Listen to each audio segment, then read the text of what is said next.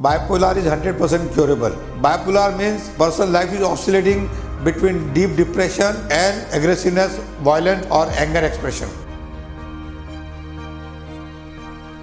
My name is Dr. Kailash Mantry. I am a life coach and a mental health consultant. Bipolar is a mental illness.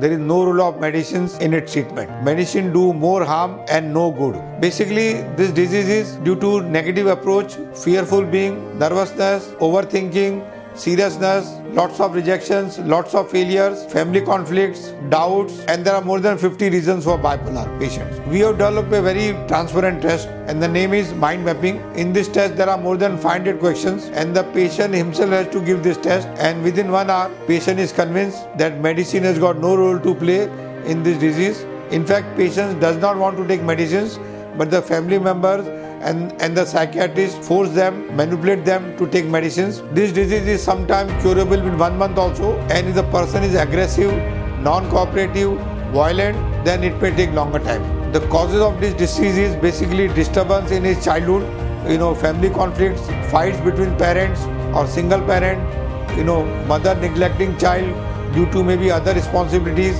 and it all starts from uncertainty insecurity and it aggravates into anxiety tension stress frustration depression and it's, the highest version of mental illness. These people very often think of suicide. They are frustrated in taking medicines.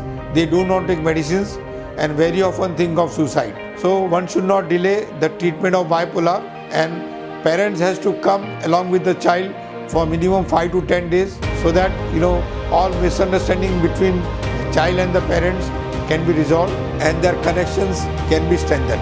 I once again say bipolar is 100% curable. We have shown progress within one month also.